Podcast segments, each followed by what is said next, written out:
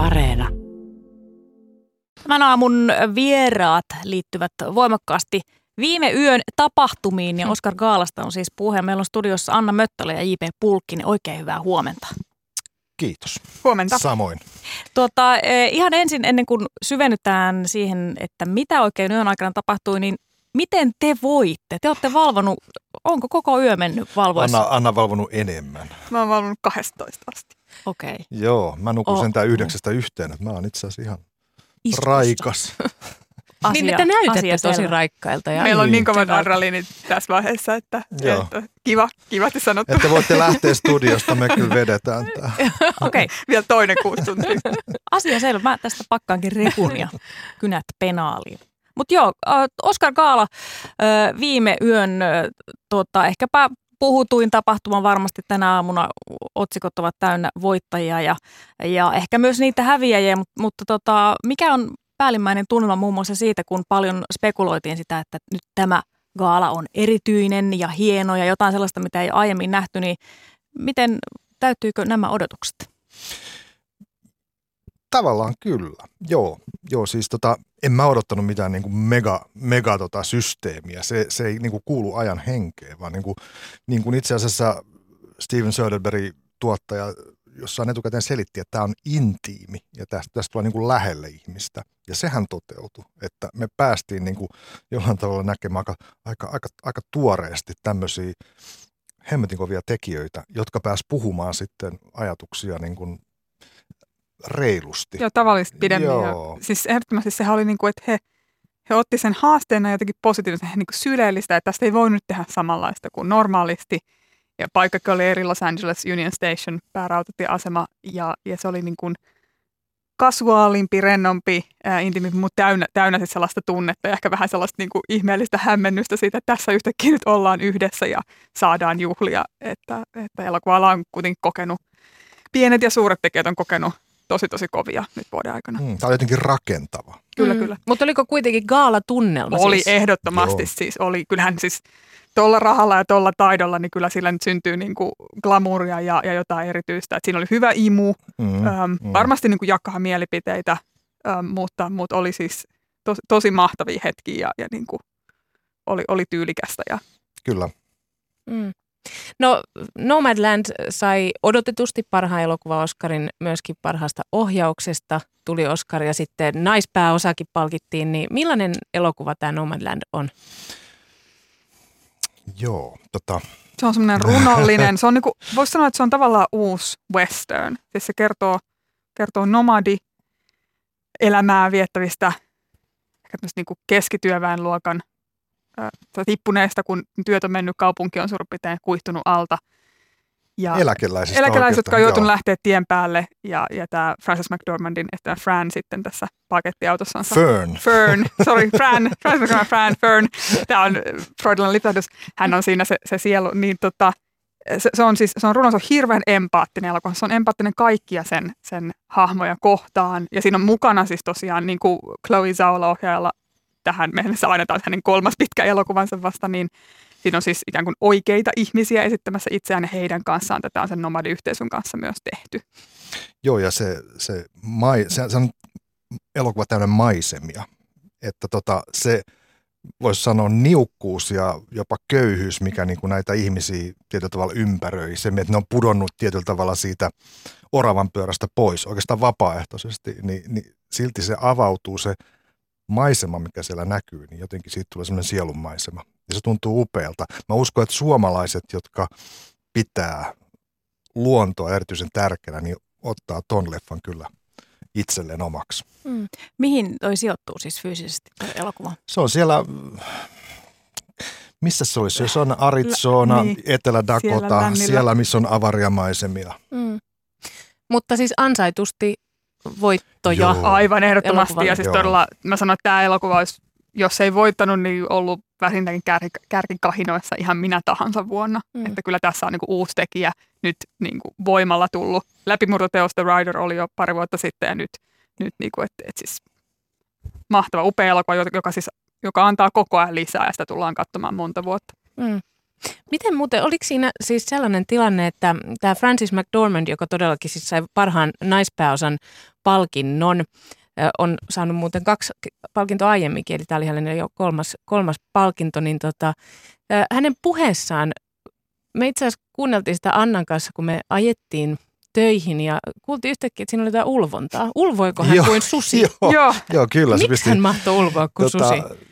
Sano, mä en tiedä tarkkaa syytä, mutta se liittyy jotenkin kyllä näiden... Joo, mut, näiden mutta tota, myöntää, että se, se meni multa kanssa vähän, mä en ollut tarpeeksi nyt siitä, mutta se liittyy, mä oletan, että se liittyy siis siihen, siihen jotenkin siihen numerikulttuuriin ja siihen Mm. heidän kiertoille ja, ja heidän niin kuin, nyt en, en, en osaa sanoa, mutta se no, oli tavallaan tämmöinen riemun niin huuto. kuin, no, tavallaan vähän kuin tota, valtava susilauma, Mm. joka, joka, joka menee tota, tilapäistöiden McDonald's-pestien ja, ja Amazon-pestien välillä ja sitten välillä asuu yhdessä siellä jossain, jossain tota parkissa. Mm, eli joku siihen samaistui ehkä sitten tähän ul- Mä luulen, ulvontaan. mä luulen, se herätti hilpeyttä. siinä. Joo. Miten, hän ei ole mikään ehkä sellainen, tämä Francis McDormand siis, joka voitti, niin sellainen seurapiiripalstojen vakiohahmo, mutta mut siis hän on selkeästi nyt jo kolmas Oscar, niin yksi näistä suurista.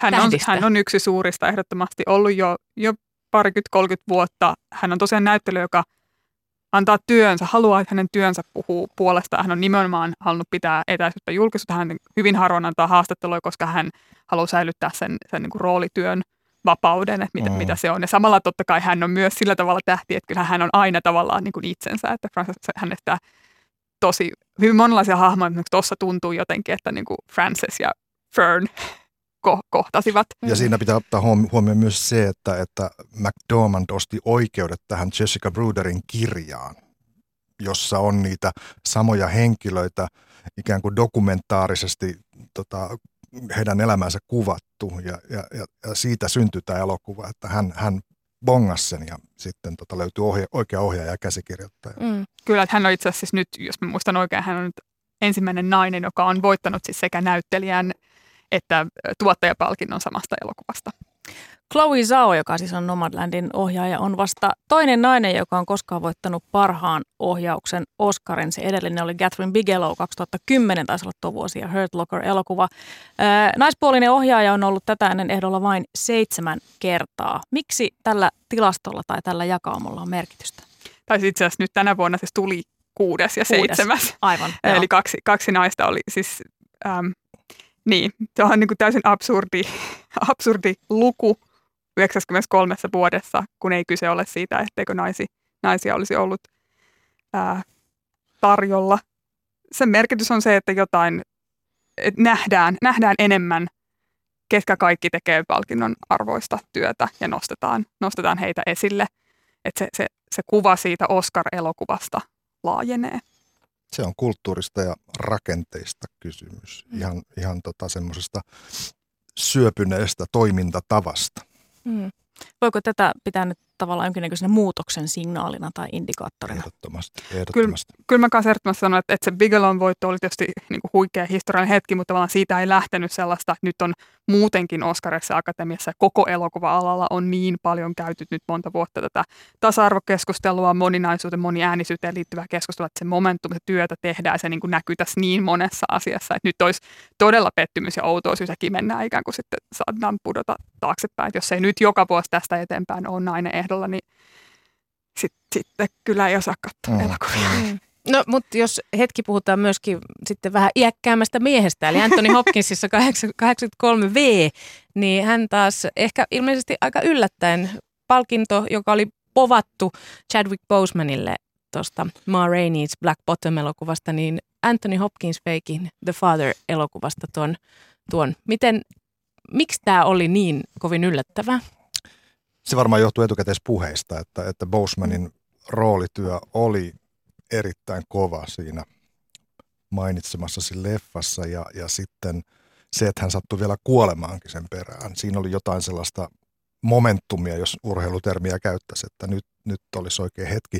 Mutta nyt tässä on se pieni handicap, että me ei kumpikaan sitä Father-leffaa nähty, ainoastaan trailerit ja luettu siitä, niin, niin, mutta ilmeisesti nyt on aika kova juttu kyseessä kuitenkin, että kyllä, Kyllä. Hopkins on Hopkins. Mm. Mm-hmm. Hopkins on Hopkins ja- selvästi tämä on hänelle ehkä jonkunlainen sellainen niin kuin, äh, ei nyt ehkä paluu, mutta kyllä hänkin on tässä ehtinyt vuosien aikana tehdä rooleja, missä tuntuu, että ehkä ei ole ihan kaikensa, kaikkensa pistänyt välttämättä peliin ja kaikenlaista, ää, mutta tässä selvästi hän on niin kuin todella tullut ja, ja siis näyttänyt, näyttänyt mistä, mistä on niin kuin tehty. Että kiinnostaa todella paljon nähdä tämä isä-elokuva, joka tulee siis elokuussa näillä näkymin Suomen valkokankaille – ja, ja tota, totta kai siis Oscar menee tavallaan aina oikeaan osoitteen siinä mielessä, että se menee sinne, minne se, minne se äänestetään. Me ei tiedetä, kuinka tiukka se kisa on.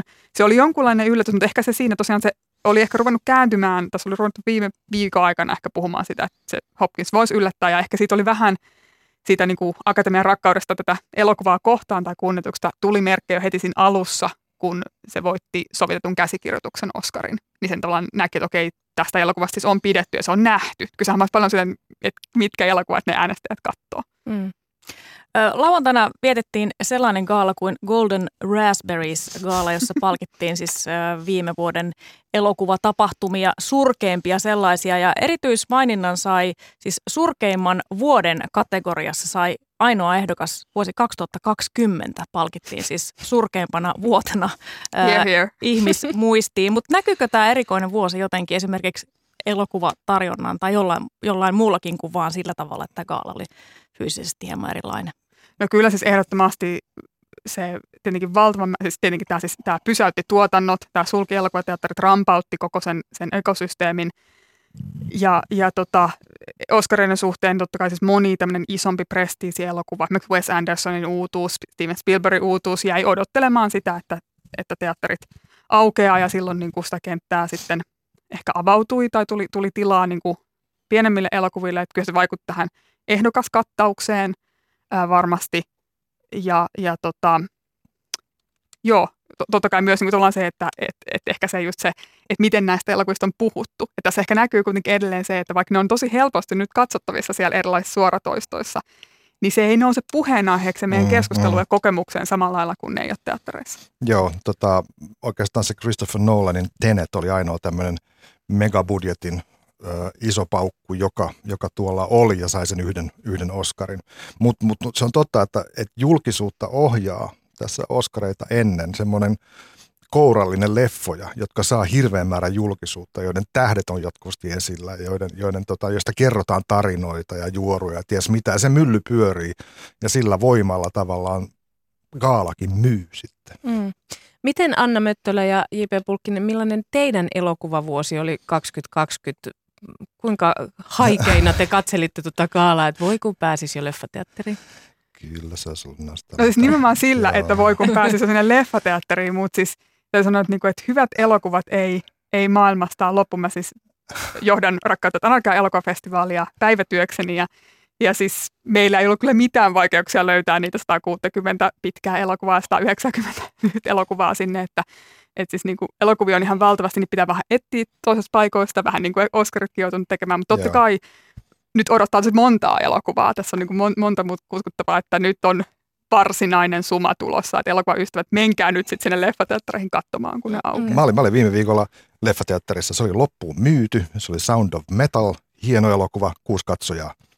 Ja Oskareita kaksi. Kyllä. Mm. Miten, no mikä on se eka leffa, mitä te menette katsoa nyt, kun taas teatteriovet aukeaa? Tai haluaisitte mennä katsomaan? Mä haluaisin nähdä tämän lupaava nuori nainen, koska Anna on niin paljon puffannut mulle sitä.